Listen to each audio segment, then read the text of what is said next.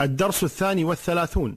تعرف إخوة يوسف عليه مجيء أهل يوسف إلى مصر.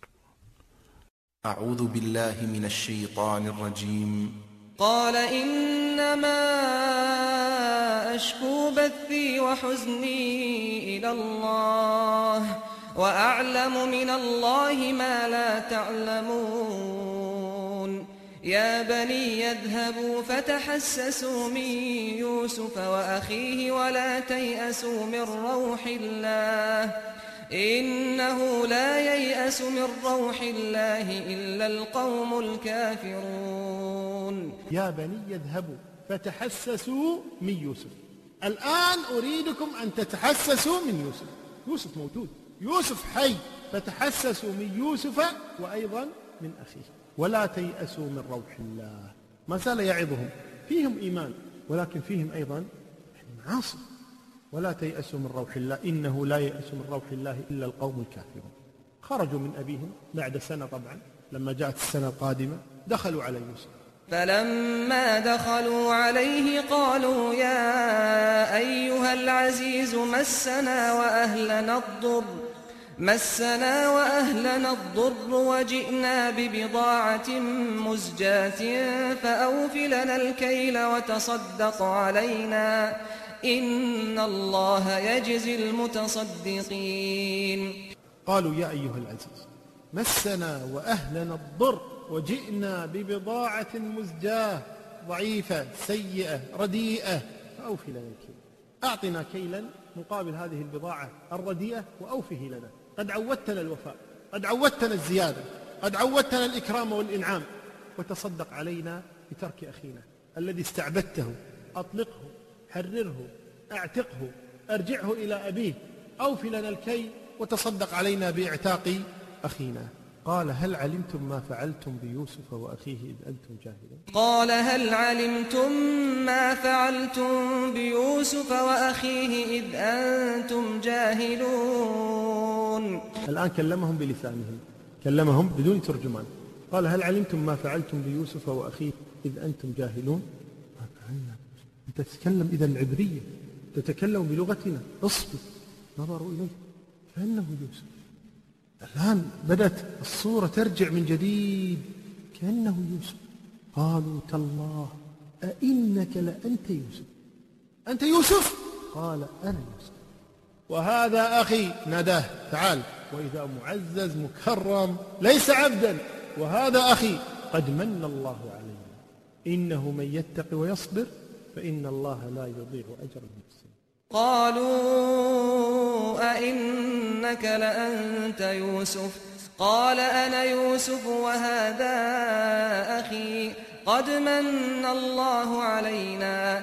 إنه من يتق ويصبر فإن الله لا يضيع أجر المحسنين. قالوا تالله لقد آثرك الله علينا وإن كنا لخاطئين. قال لا تثريب عليكم اليوم يغفر الله لكم وهو أرحم الراحمين.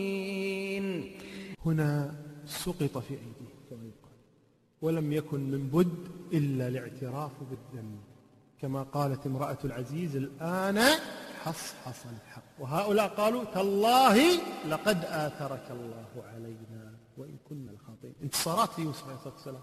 أول شيء ابتلاءات والآن انتصارات. تالله لقد آثرك الله علينا. فضلك وقربك وقدمك آثرك الله علينا. وإن كنا لخاطئين. اعترفوا بالذنب. قال لا تثريب عليكم اليوم. ماذا ينفع التثريب؟ وهذا هو العفو عند المقدرة. العفو عند المقدرة. لا تثريب عليكم اليوم. يغفر الله لكم. وهو أرحم الراحمين. وهذا أبو سفيان بن الحارث بن عبد المطلب بن عم النبي صلى الله عليه وآله وسلم لما جاء إلى النبي صلوات الله وسلامه عليه مسلما تائبا راجعا إلى الله جل وعلا وكان قد هجا النبي قبل إسلامه. هجاه بشعر. فجاء تائبا مسلما بعد سنوات قبيل فتح مكة. فجاء للنبي صلى الله عليه وسلم وبايعه فبايعه النبي ثم صد عنه. وصار كلما أتى ليجلس مع النبي قام وتركه. ومشى عنه يحدث النبي يصد عنه ويمشي. فتضايق أبو سفيان. ابن عم النبي خليص. أبو سفيان بن الحارث بن عبد المطلب. محمد بن عبد الله بن عبد المطلب. الحارث أخو عبد الله عم النبي صلى الله عليه وسلم. غير أبو سفيان بن حرب والد معاوية. فكلما جاء إلى النبي صد عنه. فذهب إلى علي بن أبي طالب ابن عم الثالث ابن أبي طالب. فقال يا علي توسط لي عند رسول الله. قال ما لك؟ قال يصد عني.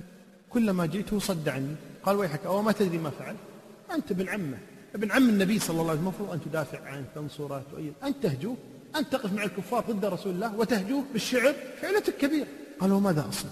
أنا مقر معترف والآن تبت وعدت إلى الإسلام فبما تنصحني؟ قال اذهب إلى رسول الله فقل له تالله لقد آثرك الله علينا وإن كنا لخاطئين. أي كما قال إخوة يوسف يوسف. وهذا استنباط عجيب من علي رضي الله عنه. فجاء أبو سفيان النبي صلى الله عليه وسلم فقابله وقال تالله لقد آثرك الله علينا وإن كنا لخاطئين. فلم يكن من بد أن قال النبي صلى الله عليه وسلم كما قال أخوه يوسف لا تثريب عليكم اليوم يغفر الله لكم وهو أرحم الراحمين. ثم صلحت العلاقة بعد ذلك.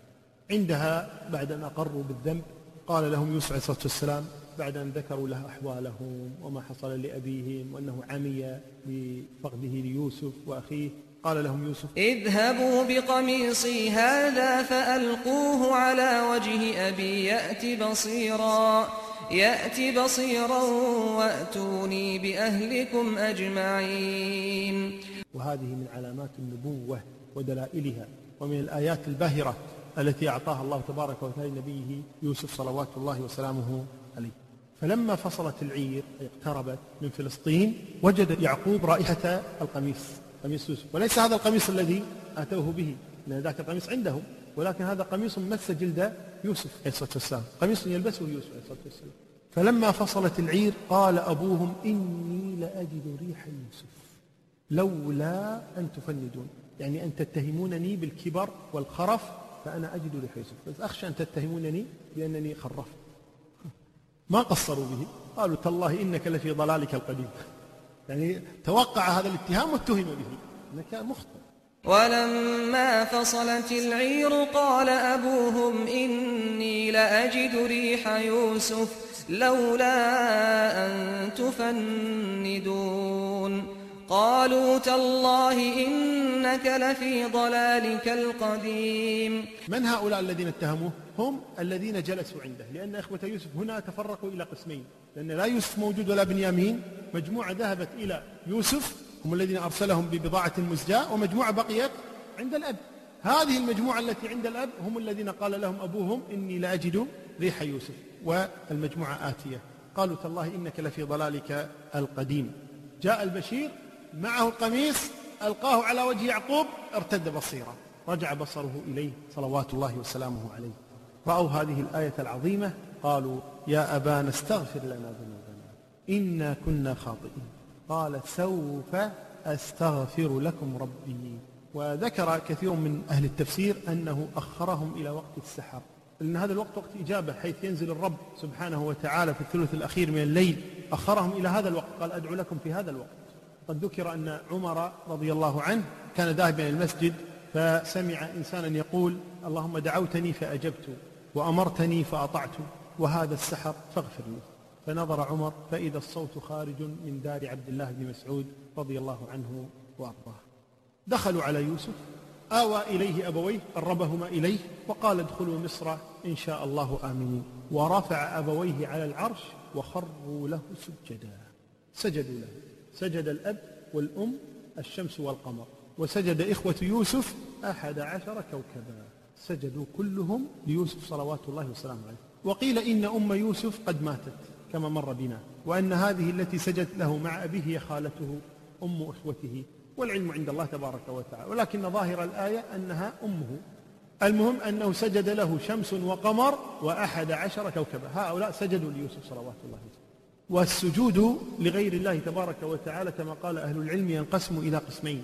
سجود على وجه التعظيم والعبادة. وهذا لا يجوز إلا لله.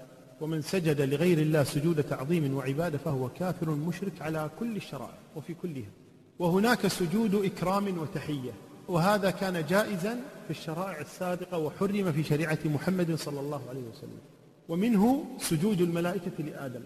ومنه سجود يعقوب وأم يوسف وإخوته له. ومنه سجود معاذ للنبي صلى الله عليه وسلم لما جاء وسجد للنبي صلى الله عليه وسلم فقال له النبي صلى الله عليه وسلم ما هذا يا معاذ؟ قالوا يا رسول الله وجدتهم يعني أهل اليمن يسجدون لملوكهم وبطارقتهم فأنت والله أحق بالسجود منهم. وهم إذا يسجدون لهم بناء على الشرائع السابقة. كان هذا مشروعا عندهم فنهاه النبي صلى الله عليه وآله وسلم عن ذلك. فلما دخلوا على يوسف آوى إليه أبويه آوى إليه أبويه وقال ادخلوا مصر إن شاء الله آمنين. ورفع أبويه على العرش وخروا له سجداً. وقال يا أبت هذا تأويل رؤياي من قبل قد جعلها ربي حقا وقد أحسن بي إذ أخرجني من السجن وجاء بكم من البدو من بعد أن نزغ الشيطان من بعد أن نزغ الشيطان بيني وبين إخوتي إن ربي لطيف لما يشاء إنه هو العليم الحكيم. رب قد آتيتني من الملك وعلمتني من تأويل الأحاديث. فاطر السماوات والأرض أنت وليي في الدنيا والآخرة. توفني مسلما وألحقني بالصالحين.